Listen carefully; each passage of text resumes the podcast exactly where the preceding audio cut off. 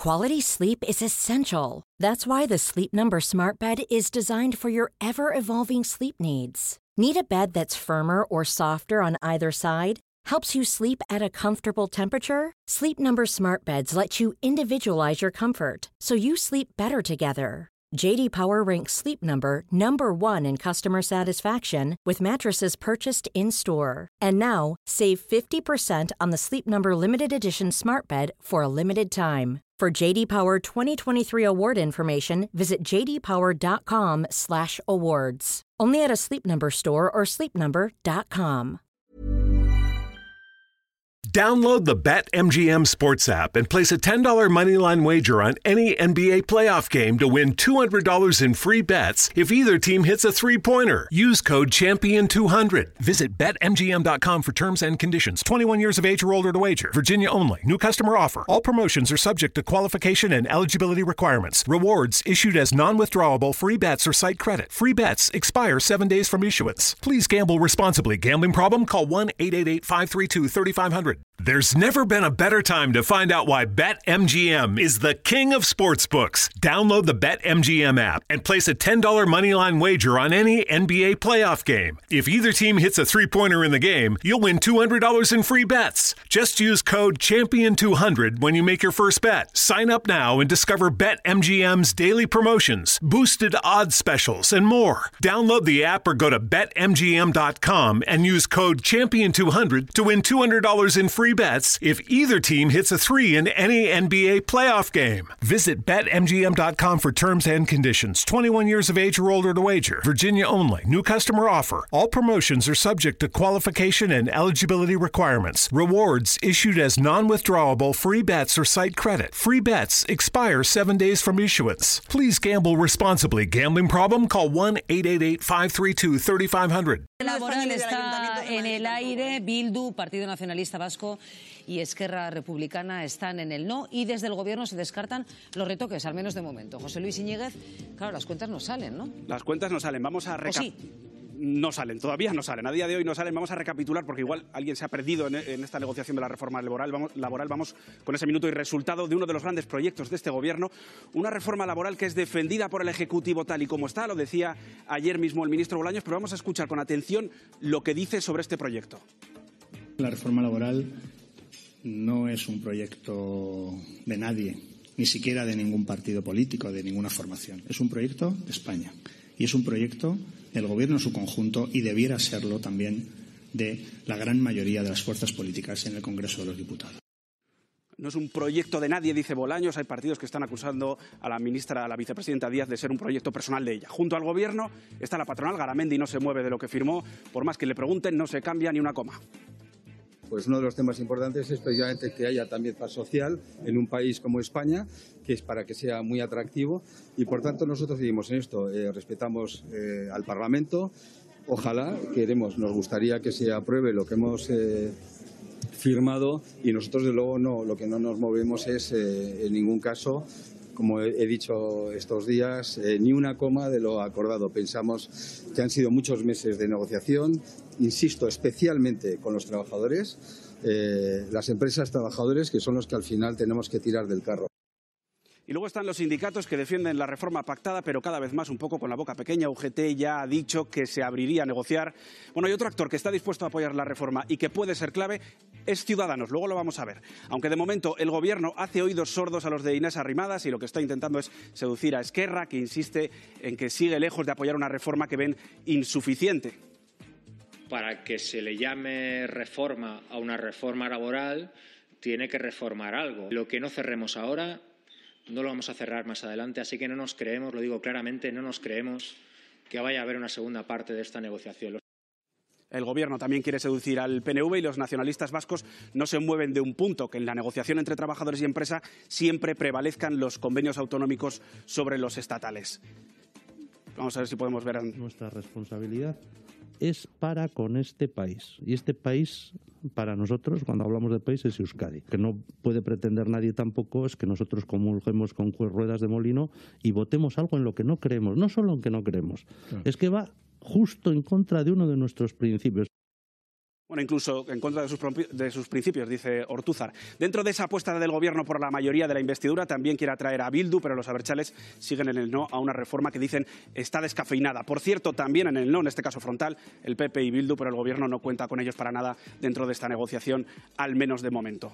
Con estas piezas, dándole vueltas a la aritmética parlamentaria, el Gobierno necesita o bien esa mayoría de la investidura con Esquerra, PNV o Bildu, o bien cobijarse en el apoyo de Ciudadanos. Pero este es un camino con bastantes piedras de por medio. Para empezar, porque necesita al menos la abstención del PNV y no parece que vaya a conseguirla sin alguna cesión que ya complicaría la compatibilidad con Ciudadanos. Pero es que además los de Inés Arrimadas levantan recelos en los habituales socios del Gobierno y también dentro de la coalición.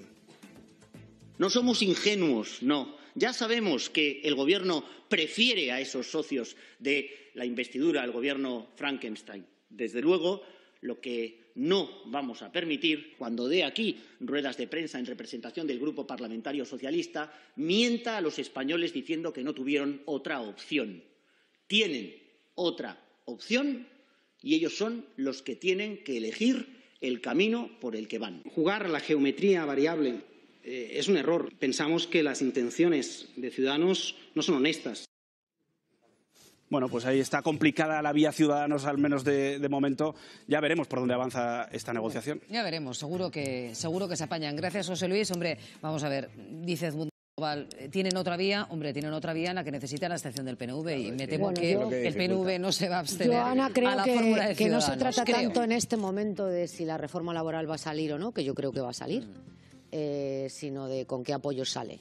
Es decir, se está repitiendo la misma historia que en los presupuestos, que el debate interno dentro del Gobierno eh, que se libró con motivo de los presupuestos del 2021.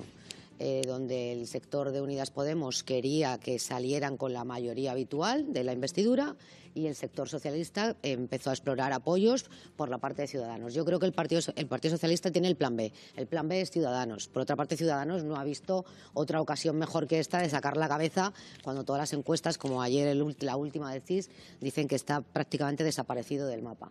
Ahora, yo creo que el, el Gobierno, que no tiene mayoría absoluta en el Parlamento, se olvidó del pequeño detalle de que los votos en el Congreso los tienen los grupos parlamentarios y no los empresarios ni los sindicatos.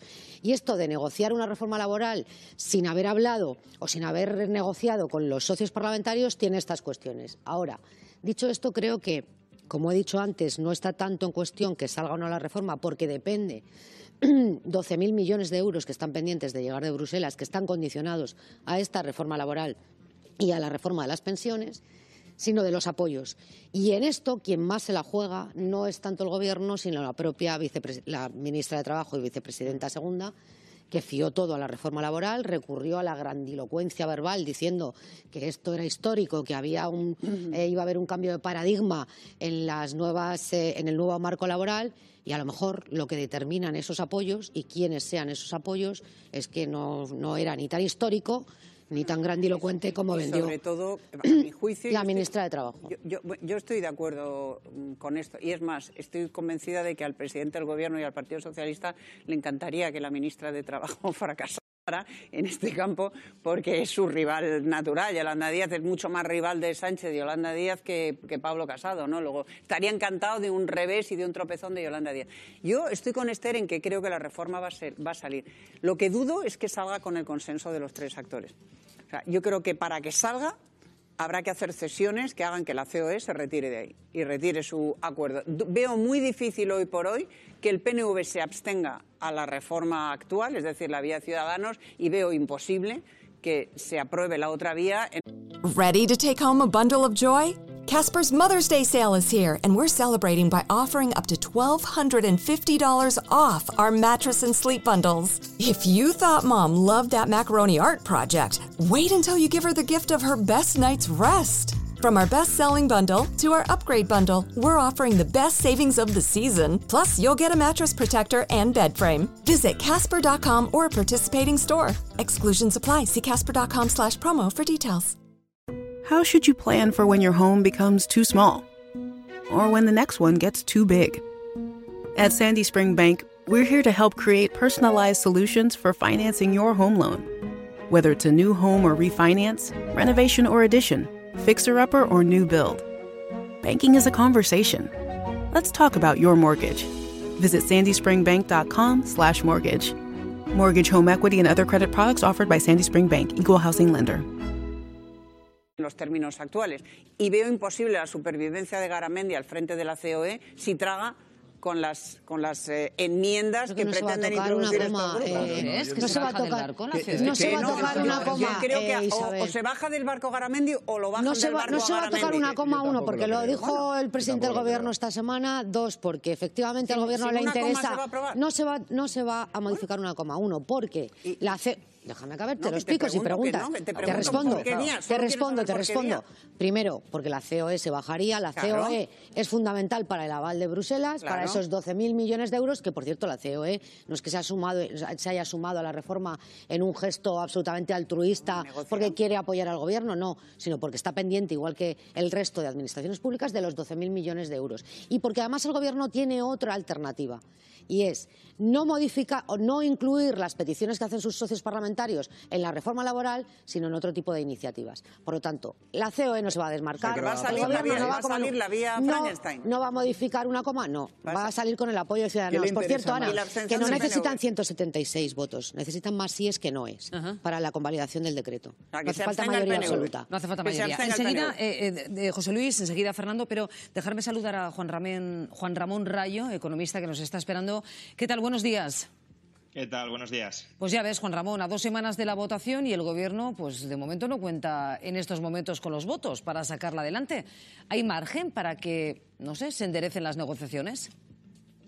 Bueno, os estaba escuchando y, y- y tenéis bastante razón en lo que decíais. Eh, esta reforma laboral va a ser muy complicado que se modifique en ningún aspecto sustancial porque uno de los compromisos que hemos adquirido con Bruselas para que nos desembolsen los 12.000 millones de euros no solo es aprobar una reforma laboral como tal, es aprobar una reforma laboral que cumpla las directrices que nos viene dando Bruselas acerca del mercado laboral desde hace años y la reforma laboral del año 2012 seguía estas directrices. Esta supuesta derogación de la reforma laboral de 2012, que lo que hace en realidad es institucionalizar la reforma laboral de 2012, la sigue cumpliendo. Y otro requisito que nos imponía Bruselas es que contara esta reforma laboral con el aval de los agentes sociales, de todos los agentes sociales. Y por tanto, de esa manera está otorgando un cierto derecho de veto a la COE sobre lo que se apruebe o no se apruebe. Y por tanto, si la COE dice que se baja, si se toca una coma, el gobierno, precisamente por eso, no puede llevar al Parlamento algo que modifique una coma porque supondría que Bruselas, bueno, como mínimo nos miraría mal y probablemente se plantearía Pero perdona, no, pero perdona no Juan Ramón. ¿esto es una recomendación o es una obligatoriedad? Porque yo creo que obligatoriedad no es. Es decir, eh, la, la reforma puede salir adelante sin, sin la COE, ¿no? Eh, a ver, si uno lee el texto de Bruselas, eh, lo tiene que interpretar. Y lo que tiene que interpretar es, lo que está diciendo ahí es, la reforma laboral tiene que contar con el aval de los agentes públicos y tiene que eh, contar con las recomendaciones que viene haciendo la Comisión Europea en el semestre europeo. Y eso lo que significa es no modificar demasiado la reforma del año 2012 y segundo, tienen que estar todos los agentes sociales de acuerdo.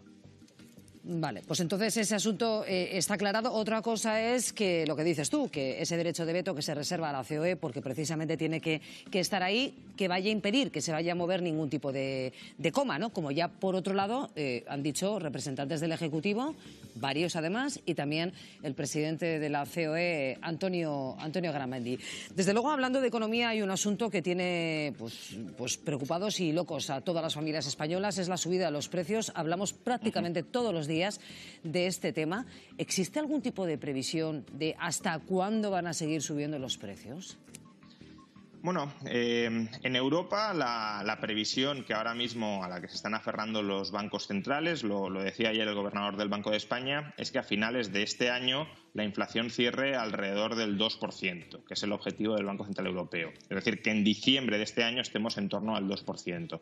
Sin embargo, estas previsiones hay que cogerlas con cautela. ¿Por qué razón? Pues porque ningún banco central del mundo, ni, ni de lejos, fue capaz de anticipar el estallido inflacionista que ahora mismo estamos viviendo. Es decir, en febrero, en marzo, en abril de 2021 nadie pronosticaba, insisto, ni de lejos ni por un amplio margen que hoy tendríamos la tasa de inflación que estamos teniendo.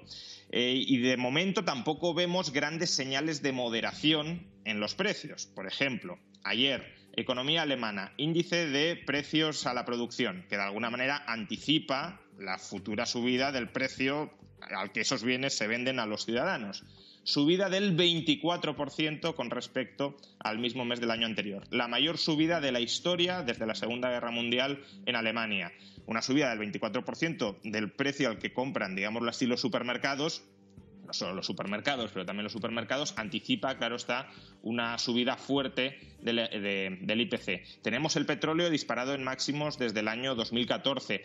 Em, la crisis de suministros que se nos decía que se iba a empezar a moderar a principios de este año, en muchos casos no se está moderando. El tiempo de espera para recibir chips, que son necesarios, por ejemplo, para los automóviles, está en máximos históricos. No es que haya bajado con respecto a octubre, con respecto a noviembre, es que sigue aumentando. Entonces, em, no es imposible, desde luego, que las previsiones de los banqueros centrales se cumplan y que mm. terminemos el año en el 2%, pero no tienen una bola de cristal absolutamente definitiva, han fallado estrepitosamente hasta el momento y por ahora los indicadores que tenemos no están sugiriendo que la inflación se vaya a moderar en el corto plazo. Pues muchísimas gracias, Juan Ramón. Veremos a ver, veremos a ver cómo son las previsiones, si son tampoco halagüeñas como algunos organismos pintan, o finalmente llegamos a ese 2% del que hablabas tú, que es un, yo creo, un, un límite deseado, ¿no? Ojalá firmásemos ya con ese, con ese 2% de inflación. Muchísimas gracias, Juan Ramón.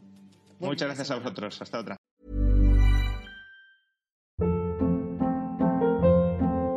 Hold up. What was that? Boring. No flavor. That was as bad as those leftovers you ate all week. Kiki Palmer here, and it's time to say hello to something fresh and guilt-free. Hello Fresh. Jazz up dinner with pecan-crusted chicken or garlic butter shrimp scampi. Now that's music to my mouth. Hello Fresh. Let's get this dinner party started. Discover all the delicious possibilities at hellofresh.com.